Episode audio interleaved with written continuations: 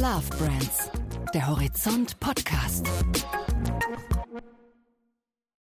Hallo und herzlich willkommen zu einer neuen Folge von Horizont Love Brands, unserem Podcast über Marken, die wir lieben und natürlich über die Menschen, die dahinter stehen. Mein Name ist Bettina Sonnenschein und für die heutige Folge habe ich mich mit Kathleen Schied unterhalten. Kathleen Schied ist Marketingchefin von Jägermeister im beschaulichen niedersächsischen Wolfenbüttel. Und Jägermeister, das ist ja so ein Getränk, was viele Jahrzehnte lang eher als kleiner Verdauungsschnaps für die älteren Herrschaften galt, aber sein Image irgendwann gewandelt hat und heute ein globales Kultgetränk ist, ohne dass sich eigentlich in keinem Club mehr feiern lässt. Als solches ist die Marke extrem abhängig davon, dass Gastronomie geöffnet ist, dass Events stattfinden, dass Festivals gefeiert werden. Also alles Sachen, die derzeit eher nicht so gut funktionieren. Wie Jägermeister vermittelt, dass es auch in solchen Zeiten immer noch für beste Nächte garantieren kann und vor allen Dingen, wo die Marke ihr Selbstverständnis hernimmt. Darüber habe ich mich mit Kathleen Schied unterhalten. Ich hoffe, ihr habt Spaß beim Zuhören. Ja, dann begrüße ich ganz herzlich bei mir heute Kathleen Schild von Mast Jägermeister. Heute im Homeoffice in München, normalerweise in Wolfenbüttel. Sie sind Head of Marketing von Jägermeister und das seit Herbst 2019, also gut anderthalb Jahre jetzt. Ich darf Sie mal erstmal herzlich begrüßen bei uns. Hallo, Frau Sonnenschein, herzliche Grüße aus München. Schön, dass ich heute hier im Podcast mit dabei sein kann.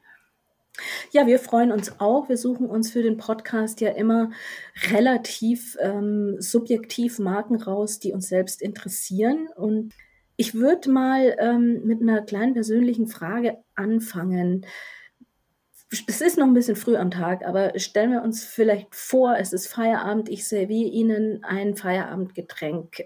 Ein Glas Champagner, ein Jägermeister oder ein Campari Soda. Was wählen Sie? Hand aufs Herz. Hand aufs Herz, Frau Sonnenschein. Da stellen Sie mir jetzt natürlich eine harte Frage, ähm, weil natürlich 15 Jahre meiner Karriere bei der Campari-Gruppe sind und von daher natürlich auch äh, der Campari Soda ganz klar im, äh, im Repertoire ist. Und äh, wenn wir natürlich auch erstmal über einen Feierabenddrink reden, dann reden wir über einen Campari Soda.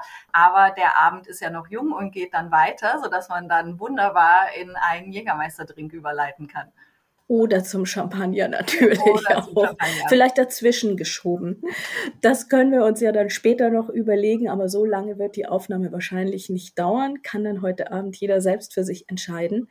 Ähm, ich würde mal gerne mit einer aktuelleren News aus dem Hause Jägermeister anfangen. Das jüngste, was man so von Ihnen gehört hat, war der Launch einer neuen Streetwear-Kollektion. Das gab es schon mal und ist ganz eng verbunden mit Hip-Hop und ist aber eine richtige Modekollektion. Was hat das denn mit Jägermeister zu tun? Das ist eine gute Frage. Die haben wir auch kürzlich in, äh, in unserem Kickoff mit unseren Mitarbeitern äh, besprochen. Ähm, es ist in der Tat, ähm, vor anderthalb Jahren haben wir äh, quasi den ersten Drop unserer Streetwear-Kollektion hier in Deutschland ähm, gehabt. Und jetzt im Januar gab es eben den zweiten, den wir auch international ausgerollt haben. Also der erste äh, lief in Deutschland, war so erfolgreich. Wir waren innerhalb kürzester Zeit ausverkauft, sodass man sich entschieden hat, dass wir das eben auch nochmal äh, wiederholen, einen zweiten Drop machen und das ganze Thema unter Best Nights äh, äh, stellen, also die Best Nights Kollektion. Das ist natürlich ein extrem relevantes Thema im aktuellen Umfeld, wo eben die besten Nächte in der Art und Weise gerade nicht möglich sind, aber das quasi so ein Teaser ist auf, wenn die besten Nächte wieder möglich sind. Und warum machen wir das? Die Verlinkung ist ganz klar eben in die äh, Hip-Hop-Community da, weil das für uns auch eine extrem relevante Community nicht nur hier in Deutschland, sondern auch international ist. Es ist als Musikrichtung gestartet, aber am Ende zu einem Lifestyle-Thema geworden. Und äh, mhm Kleidung, Aussehen ist ja immer auch ein Ausdruck von einem Lifestyle und von einer Einstellung. Und äh, inzwischen reden wir in Deutschland von über 60 Prozent der 18 bis 29-Jährigen, die im Hip-Hop-Bereich sich zu Hause fühlen und die über Hip-Hop ihren Lifestyle ausdrücken. Und deshalb ist es für uns natürlich ein ganz relevantes Thema gewesen, dort neben der Musik, was gehört zu so einer besten Nacht dazu, natürlich auch das beste Outfit, ähm, dort eben in den Bereich ähm, reinzugehen. Wir sind ja mhm. sehr kredibel im Musikbereich unterwegs. Wir haben mal grundsätzlich mit dem Rockmusikthema angefangen vor 20 Jahren äh, mit der Rockliga und auch das haben wir kontinuierlich eben weiterentwickelt. Und wie gesagt, über 60 Prozent unserer Zielgruppe ähm, hören Hip-Hop-Musik. Ähm, ja. Und, äh, und dazu gehört dann quasi auch das entsprechende Outfit für die Nacht genau. sozusagen. Genau, genau. Jetzt, jetzt ist es so, dass mich das Schicksal ähm, gelegentlich auch sogar nach Wolfenbüttel bringt. Und da haben sie ja diese, diesen Flagship Store, wenn man es mal so nennen will. Ich glaube, in Braunschweig nebenan gibt es auch einen. Wird es dann da auch vor Ort verkauft? Die Streetwear-Kollektion haben wir in der Tat, das ist eine reine digitale äh, Kollektion, ist ah, aber okay. natürlich auch der aktuellen Situation äh, geschuldet, dass natürlich alle Geschäfte auch äh, geschlossen sind. Mhm. Aber es war von Anfang an eher als eine äh, digitale Kollektion konzipiert, dass die eben über unseren eigenen Shop, äh, Online-Shop eben auch verkauft wurde. Ja, das heißt, äh, so vor Ort, da ist dann eher der Fokus wahrscheinlich auf das übliche Merchandising, was jede große Marke, wenn sie sich leisten kann, dann auch an die Fans verkaufen. Korrekt. Also will. es gibt immer mal wieder so Special Editions, die wir dann natürlich auch exklusiv für den, äh, für den Shop anbieten. Ähm, aber die Streetwear-Kollektion, genau, die ist online gelaufen und eben nicht im Shop. Und vor Ort gibt es dann was anderes. Worauf ich hinaus will, ist natürlich auch so ein bisschen auf der Suche nach der Identität dieser Marke Jägermeister. Ich habe mir ja auch im Vorfeld meine Gedanken gemacht, was ich so damit verbinde, was ich denke, was Leute damit verbinden. Und dabei ist mir gekommen, dass ich da irgendwie drei so regionale Blöcke sehe. Deswegen erstmal die Frage nach dem regionalen Block vor Ort. Aus persönlicher Erfahrung weiß ich, dass Jägermeister vor Ort da eine ganz wichtige Rolle spielt. Also man ist sehr stolz in der Region. Empfinden Sie das auch so und welche Rolle spielt es zunächst mal für die Grundlage von, von der Marke? Es ist, es gehört einfach zur DNA der Marke dazu. Wir sind ein regionales, mittelständisches Unternehmen. Wir sind mit Jägermeister von Wolfenbüttel in die Welt äh, gezogen. Ähm, Jägermeister wird nach wie vor in Wolfenbüttel produziert. Also unser ganzer Grundstoff, die ganzen Kräuter, läuft alles aus Wolfenbüttel und wir verschicken dann eben die Flaschen entsprechend in die Welt. Das heißt, es gibt ein ganz klares Commitment von der Familie in die Region hinein und für die Region.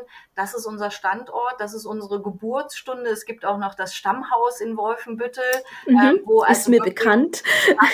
Ein reizendes Fach Fachwerkhäuschen. Also, ne, wo 1878 alles gestartet ist mit dem Wilhelm Mast. Ja, also auch das, äh, Sie haben es am Anfang gesagt, das ist die Mast Jägermeister äh, Company und äh, die Familie ist eben auch nach wie vor in, in das Geschäft involviert. Und das ist einfach, die Regionalität ist extrem wichtig und einfach auch Teil unserer Identität bei Jägermeister. Mhm. Also wir sind, wir sind bodenständig und wir sind trotzdem international und wir sind weltoffen und äh, erreichen ja. Genau dahin möchte ich nämlich kommen. Sie sagen, Sie haben jetzt gerade wirklich schon erklärt, das ist ein regionales, ein mittelständisches, ein bodenständiges Unternehmen.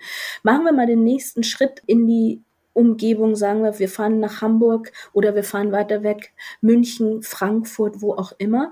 Alle diese Orte haben ja oft so Getränke, die auch irgendwo einen Weltruhm haben. Wenn ich in eine andere Stadt fahre von Jägermeister, spricht da in meiner Community zumindest erstmal keiner. Wo ist da die Übertragung dieser regionalen Marke auf den nationalen Markt? Hm, ich glaube, dass das weniger ein Thema auf der Marke und in der Markenkommunikation nach vorne herausgerichtet ist, sondern es ist etwas, das einfach in der DNA der Marke drin ist. Also man sieht es natürlich, ne, es steht groß und breit auf dem äh, Etikett. Äh, also wir verheimlichen nicht, wo wir herkommen. Wir sind stolz darauf, wo wir herkommen aber wir lassen das nicht uns definieren, weil die Marke einfach mhm. viel mehr Facetten hat als nur, wir sind eben nicht nur eine, wir sind keine regionale Brauerei oder eine äh, regionale Schokoladenfabrik, sondern wir sind schon ein internationales Unternehmen, mhm. das aber regional verwurzelt ist. Und wenn man dann eben ne, vielleicht aus Hamburg oder München rausgeht und man geht nach London oder New York, dann kann man einfach auch mit, mit der Region natürlich nicht so viel anfangen. Und dann ist Deutschland einfach deutlich relevanter. Es ist halt eben alles das, was mit Deutschland auch verbunden wird, ähm, spielt sich natürlich also Handwerkskunst, Handwerkskraft. Also mhm. wir mazerieren wirklich noch Kräuter. Diese Kräuter werden wirklich angeliefert. Da ist keine Chemie drin. Das passiert alles natürlich. Das sind einfach Dinge, die natürlich auch mit dem Made in Germany ein Stück weit auch verbunden werden. Ah, okay, gut. Und dann machen wir den nächsten Schritt wir steigen, ich weiß nicht, ins Flugzeug, im Moment vielleicht nicht unbedingt, aber es gibt, glaube ich, 150 Märkte weltweit, in denen sie aktiv sind. Suchen Sie sich einen aus. Wenn ich in den USA aussteige, begegnet mir Jägermeister wieder.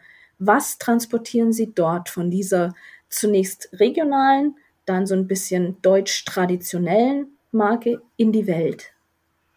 Was äh, transportieren wir, ist eben genau das Thema Handwerkskunst, authentisches Liquid, die Natur, die wir in ein urbanes Umfeld übertragen. Es ist es der eiskalte Herbal Shot, den man eben für Gemeinschaftsmomente, für die High-Energy-Momente äh, genießt. Aber auch da mhm. wiederum, es ist nicht für uns primär wichtig zu sagen, wir sind aus Wolfenbüttel und wir sind dieser kleine Kräuterlikör, der da kommt, sondern viel wichtiger ist eigentlich dieses Gefühl, das wir vermitteln und mhm. wofür wir stehen. Und das ist das Thema Gemeinschaft, authentisches Beisammensein, dieser besondere Bonding-Moment. Das ist das, was, was ihnen begegnen wird, überall auf der Welt, weil es gibt ja. nichts, nichts, also nichts stärker schweißt zusammen als dieser Gemeinschaftsmoment zum, äh, zum Anstoßen mit einem Shot und etwas zu besiegeln, die Freundschaft ja. zu besiegeln, den Moment zu besiegeln, etwas gemeinsam zu feiern. Ähm, und das ist das, was ihnen weltweit überall begegnen wird.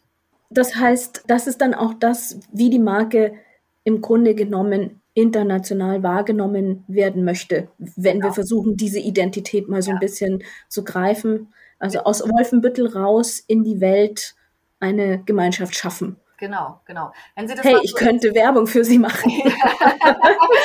Reichen wir das mal auf. Ähm, nee, aber wenn man das mal, äh, ähm, Spaß beiseite, wenn man das vielleicht mal so in zwei Worte zusammenfassen will, weil Sie ja sehr stark auch nach der Regionalität fragen, dann ist es für uns, sind es im Prinzip zwei Worte, die diese Marke ausmachen und wo man vielleicht am Anfang meinen könnte, das widerspricht sich, aber es widerspricht sich eben nicht. Und das ist Irreverent Perfectionism. Ne? Dieses Perfectionism mhm. ist diese deutsche Handwerkskraft und die Irreverence ist all das, was Sie draußen an der Marke wirklich erleben. Also ne, dieses Perfectionism kommt aus dem Produkt heraus, wie wir es herstellen. Seit 1935 ist die Rezeptur nicht geändert worden. Da sind nur sehr kleine Änderungen am Label gemacht worden. Es ist immer noch diese grüne Vierkantflasche und so weiter. Also mhm. das ist so, da, da steckt wirklich, äh, ich fand das zum Beispiel auch spannend, als ich bei Jägermeister gestartet bin, der Grund, warum es diese Vierkantflasche gibt. Der damalige äh, Gründer und Erfinder von Jägermeister, also dem Produkt, hat einfach so Bruchtests gemacht. Und diese Vierkantflasche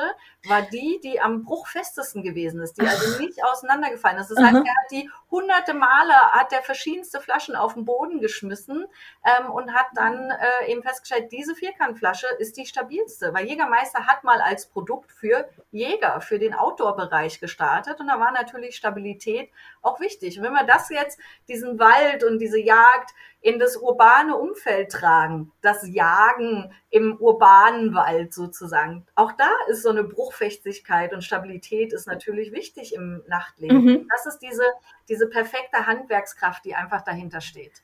Das ist ja lustig. Also das eröffnet ja nochmal ganz neue Sichtweisen letztendlich auf diese Marke für mich. Ich würde aber da ganz gerne gleich tatsächlich noch ein bisschen bleiben, weil Sie es jetzt selbst schon angesprochen haben. Die Historie ist ja nicht ganz unerheblich für das Produkt. Sie haben es gerade gesagt, schon in den 30er Jahren die Rezeptur nie verändert. Und dann aus Sicht des Marketings oft so Sprünge, die irgendwie was Besonderes waren. Letztendlich ist ja schon diese Vierkantflasche dann eine, eine Maßnahme sozusagen.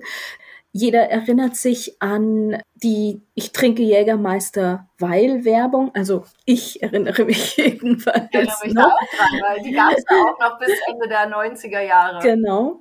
Dann erinnert man sich gerne natürlich an diesen Sprung zur Musik. Das haben Sie vorhin auch schon erwähnt. Diese sehr männlichen Werbebotschaften mit viel Feuer und, und, und Unterhaltung. Ist das auch so was, was irgendwo im, im Markenkern verborgen liegt? Dieses sich immer neu erfinden, dieses neue Wege gehen, innovativ in diesen, in diesen Richtungen voranschreiten? Definitiv, also die äh, Reverence, die steckt wirklich von der Geburtsstunde der Marke drin. Also eben ne, die Flasche, welche Flaschenform wir verwenden, ist es ist das erste. Die Jägermeister, ich trinke Jägermeister Wahlkampagne. Ich sage immer, für mich ist das, äh, wir haben eigentlich, die ist 1973 gestartet, so alt ist diese äh, mhm. Kampagne schon, aber die hat eben, das war die Kampagne, die Jägermeister zu, äh, zu dem Erfolg und dem Ruhm ähm, geführt hat, wo wir heute auch ein Stück weit darauf zurückblicken. Und ich sage immer, wenn ich scherzenshalber heute mit 20-Jährigen spreche ähm, und ähm, es immer um User-Generated Content geht und die Dinge, habe ich so, ja, wir bei Jägermeister haben schon 1973 die erste User-Generated Kampagne gemacht, denn die Ich trinke Jägermeister Wahlkampagne ist gestartet, dass uns Konsumenten einschicken konnten, warum, also was ihr Ich trinke Jägermeister Wahlspruch ist. Das heißt, diese ganze Kampagne ist auch schon mit quasi, was wir heute Influencer oder Testimonials nennen würden, ausgestattet gewesen. Also mit Leuten aus dem echten Leben und nicht mit mhm. Schauspielern. Mhm. Und das war für die Zeit etwas ganz Neues und etwas, was man in der Form nicht gesehen hat. Das Thema Trikotsponsoring im Sport Ne, Wenn Sie es nicht gesagt hätten, hätte ich es natürlich gesagt. Die ersten, die auf dem Fußballtrikot äh, aufgetaucht sind. Und das ist nicht einfach so passiert. Der äh, Günther Mass musste da einiges tun und musste einige Barrieren ähm, überwinden, weil es gab vorher keine Trikotwerbung. Es gab es gab's mhm. einfach nicht. Das ist nicht gemacht worden. Und er hat da einfach dran geglaubt. Er war wirklich so ein Marketing-Genie oder Marketing-Guru, wie man heute sagen würde. Und das sind alles Beispiele, wie die Marke sich immer wieder neu erfunden hat und die Marke immer wieder auch andere Wege gegangen ist. Also unkonventionell, unangepasst. Ja. Das ist etwas, das einfach sehr stark im Markenkern drin ist. Ist das jetzt für jemanden wie Sie als Head of Marketing eine Hilfe, eine Unterstützung oder nicht auch manchmal ein bisschen belastend, wenn man weiß, da waren immer wieder so Meilensteine, man möchte ja letztendlich wahrscheinlich auch einen setzen? Oder ist gerade zum Beispiel das Thema Fashion für Sie jetzt schon so ein Gefühl von, wir sind da auf dem besten Weg? Also ich finde, empfinde das überhaupt nicht als belastend, sondern eher als Ansporn, dass man wirklich einfach, ne, genau wie Sie sagen, man versucht das natürlich, man versucht einfach der Marke gerecht zu werden und das, was in unserer DNA steckt, immer wieder jeden Tag aufs Neue zu leben. Das heißt, das ist auch etwas, das wir uns im Team jeden Tag aufs Neue fragen. Challengen wir damit Konventionen? Brechen wir mit Dingen, wie sie normal gemacht werden oder wie sie gemacht werden? Aber alles natürlich auch mit einem Purpose verbunden. Also nicht nur for the sake of uh, doing something different, sondern wirklich auch mit einem Hintergrund. Und unser, unser Antreiber ist dabei, wir sind ganz stark im Nachtleben verankert und unser Treiber ist dort mhm. einfach eben das Nachtleben besser zu machen. Also sind all die Dinge, die wir da tun, helfen die dabei, das Nachtleben und die Community besser zu machen. Und ähm, das ist äh, das ist unser Antrieb und das finde ich eher spannend, weil das ist das ist wie so ein North Star für das Team ähm, und für mich eben auch, dass wir einfach äh, wir tun das, wir wissen, warum wir das tun und wir wollen es einfach jeden Tag besser tun. Und das, was äh, spannend dabei ist, ist mit der Geschichte, die wir haben, wir haben die Permission, das zu tun. Wir können das eben tun, weil es in der Marke drinsteckt. Das heißt, das ist nicht ein, ah, wir müssen mal gucken, ob wir uns das trauen können, sondern das ist schon eher so ein breite Schulter, wir trauen uns das, weil wir sind Jägermeister. Wir haben jetzt schon den Punkt Fashion und auch Musik angesprochen. Auch im Kunstbereich ist Jägermeister ja immer wieder unterwegs. Ist das so eine Säule des Marketings oder anders formuliert, was sind denn die Säulen? Oder denken Sie völlig inzwischen völlig anders? Ich würde sagen, wir denken eher in einem, in einem Kreis und nicht mehr in Säulen, mhm. weil sie einfach nicht mehr diese Trennung zwischen Klassik und also ATL, BTL, das, das kann man in der heutigen Zeit einfach nicht mehr machen, weil auch der Konsument einfach multi-channel unterwegs ist. Er hat nicht mehr diesen einen Touchpoint. Es gibt nicht dieses, Sie bringen einen TV-Spot raus und damit haben Sie dann einfach 60 Millionen Deutsche ähm, erreicht und das reicht dann. Und vielleicht unterstützen Sie das nochmal mit ein bisschen Out of Home vom äh, Supermarkt das reicht heutzutage einfach nicht mehr. Und die Dinge sind alle connected und wir müssen aber sicherstellen, dass wir mit einer Stimme, mit einer Botschaft da draußen sprechen. Und deshalb müssen einfach unsere ganzen Touchpoints aufeinander abgestimmt werden, sodass es für uns gar nicht mehr diese klassische Teilung auch in der Struktur von unserem Marketing-Team gibt, sondern es gibt einfach agile Projektteams, die sich eben zu bestimmten Themen auseinandersetzen und die dann wirklich in einem Multi-Channel-Ansatz dann auch zum Leben erwecken. Gerade dieser Punkt, diese eine Botschaft finde ich ganz interessant, denn letztendlich ist ihre Zielgruppe, auch wenn sie sich in puncto Nachtleben ja sehr stark auf die jüngeren Leute fokussieren, ihre Zielgruppe ist ja letztendlich fast 80 Millionen, also oder ja 60 Millionen Deutsche wahrscheinlich. Genau. Die, die, Kinder müssen wir rausrechnen logischerweise. Und die sind ja nun nicht alle im Nachtleben unterwegs. Also ich würde mal sagen, ab 45 aufwärts ist dann vielleicht der Konsument doch eher wieder so ein bisschen der Feierabendgenießer. Wie erreichen Sie das denn, dass Sie diese eine Botschaft auch an diese Generationen bekommen. Also für uns ist im Prinzip so diese eine Botschaft ist, in jedem steckt ein Meister, um das Nachtleben besser zu machen. Und das, was man sich einfach eben bei den verschiedenen Subzielgruppen, die wir haben, eben immer fragen muss, was bedeutet denn Nachtleben oder was bedeutet denn die beste Nacht deines Lebens in deiner jeweiligen Lebenssituation? Und ja, einen 50-Jährigen werden wir den einen oder anderen schon auch im Club nochmal antreffen, aber die breite Masse wahrscheinlich eben nicht mehr. Aber deshalb hat ein 50-Jähriger trotzdem noch die besten Nächte seines Lebens. Die sehen nur anders mhm. aus. Ähm, und das ist, wie wir diese Botschaft einfach in die Welt und in die Nation tragen. Das ist dann einfach, dann ist es vielleicht der Grillabend mit der Familie. Und auch diesen Grillabend kann man besonders machen mit Jägermeister, mit den Ideen, mit den Aktionen, die wir mhm. dort tun. Das heißt, das fällt uns relativ einfach, genau diese Botschaft immer wieder in anderen Strömungen und in anderen Interpretationen an unsere verschiedenen Zielgruppen eben auch rauszugeben. Wenn wir schon beim Thema Botschaft sind, dann ähm, würde mich allerdings auch noch interessieren, es ist ja bei allem Spaß und besten Abend, den man so verleben kann. Letztendlich auch schätze ich eine Gratwanderung, denn das Produkt ist Alkohol, der hat inzwischen nicht mehr überall den besten Ruf, also nichts gegen ein gutes Suchtmittel. Aber ich stelle mir vor, dass es auch heutzutage nicht mehr ganz einfach ist, dieses Thema so zu verpacken, dass es eben nicht grenzwertig wird, sage ich mal. Ähm, ist das ein Problem im Marketing? Eher weniger, weil es ist, wir sind uns natürlich unserer Verantwortung ähm, bewusst und äh, wir tun da relativ viel in dem Bereich auch, um wirklich diesen verantwortungsvollen Genuss auch ähm, zu leben. Es, es, wir haben einen ganz klaren Marketingkodex, den, den muss nicht nur jeder unterschreiben, der bei uns äh, in der Organisation startet, also vom Außendienst über Marketingmitarbeiter, ähm, sondern den, den leben wir auch, weil es geht für uns eben nicht um es geht um Genuss. Ähm, und das ist natürlich etwas, wo man sich vielleicht als Jägermeister und als Schottmarke aus einer Historie heraus ähm, vielleicht meint, etwas schwerer zu tun. Aber das tun wir nicht, weil ich habe am Anfang von dem Bonding-Moment gesprochen, von diesem Anstoßmoment. Mhm. Und das ist etwas sehr Emotionales und etwas sehr Spezielles für die Leute. Und da geht es, da geht es um den Moment und da geht es nicht darum, äh, Überkonsum zu zelebrieren oder für uns eben, ja. wir haben gar keinen, deshalb äh, auf Ihre Frage zurückzukommen, wir haben da gar nicht das Problem, dass wir äh, so sagen, uh, wir sind, haben da so Restriktionen und so weiter, sondern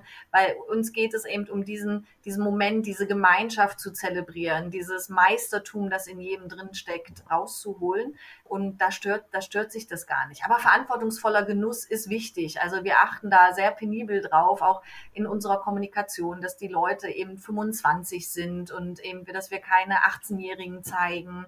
Ähm, und einfach, um einfach auch klar zu machen, das ist eben, da sollte man nicht leichtfertig mit umgehen, sondern es geht um bewussten ja. Umgang und bewussten Genuss. Jetzt sind ja momentan die Momente des Genusses ähm, relativ eingeschränkt möglich, würde ich sagen. Also selbst der Grillabend, äh, wenn das Wetter wieder besser wird, ist so ein bisschen schwierig. Clubkultur läuft seit einem guten Jahr überhaupt gar nichts mehr. Wie halten Sie denn überhaupt den Kontakt zur Zielgruppe? Wo treffen Sie die im Moment? Die treffen wir natürlich digital an und die treffen wir zu Hause an, weil diese Momente finden trotzdem statt. Für uns war der, der, der größere Schritt war wirklich letztes Jahr, als eben äh, im März der erste Lockdown kam, auch klar war, dass es keine Event- und Festivalsaison geben wird. Wir sind die Nummer eins Live-Kommunikationsmarke in Deutschland, ja, also live. Ich denke mir, dass sie extrem abhängig davon sind. Nicht, nicht so sehr da, abhängig, äh, aber das ist eben unser Kommunikationskanal. Also es, für uns ist ja. es einfach extrem wichtig, das, wofür wir stehen, eben für diese besten Nächte, das natürlich auch erlebbar zu machen. Ne? Und deshalb ist für uns uns eben Live-Kommunikation extrem wichtig.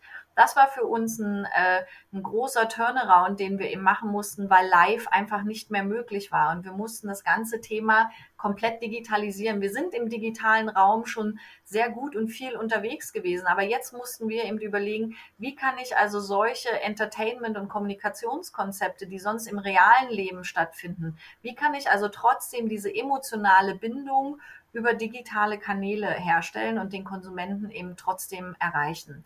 Wie ist es gelungen? Ist gelungen. Ähm, ich, für, wir können für uns, ähm, zumindest jetzt nach dem ersten äh, Jahr oder dem Ende von 2020 sagen, extrem gut. Wir haben viel ausprobiert. Wir sind viel über Trial and Error auch gegangen, weil niemand von uns hat jemals in so einer Pandemiesituation gelebt. Auch das ist der Vorteil für uns eben als ähm, starkes Familienunternehmen, dass wir Dinge auch einfach mal ausprobieren können. Wir müssen nicht sofort Quartalszahlen liefern äh, äh, oder sind an der Börse. Mhm. Natürlich sind wir auch Performance, äh, schauen wir uns auch Performance an, aber wir haben einfach den Freiraum, äh, Dinge eben zu probieren. Und das ist von, wir haben Kooperationen gemacht mit einem Hersteller, der heißt äh, Soundbox. Die stellen mobile äh, Lautsprecher her, ja. die ähm, batteriebetrieben funktionieren. Dort haben wir eben, damit du deine eigene Blockparty im Sommer machen kannst, natürlich in dem erlaubten mit zehn Leuten, mit 20 oder was am Ende dann eben in der jeweiligen Region erlaubt war. Das Ding ist komplett durch die Decke geschossen. Wir haben noch nie so hohe Engagementraten gehabt ähm, wie dafür, weil es einfach in das Herz der Konsumenten reingegangen ist. Das war nach dem ersten Lockdown, das ist das, was die Leute wollten, brauchten, einfach. Es gingen keine großen Partys, die Clubs gab es nicht, aber die Leute waren draußen, es war Sommer, man wollte das Leben wieder genießen. Und wir haben einfach unterstützt mit Equipment, mit äh, Dingen, um eben deine eigene kleine Gartenparty oder eben Blockparty zu veranstalten.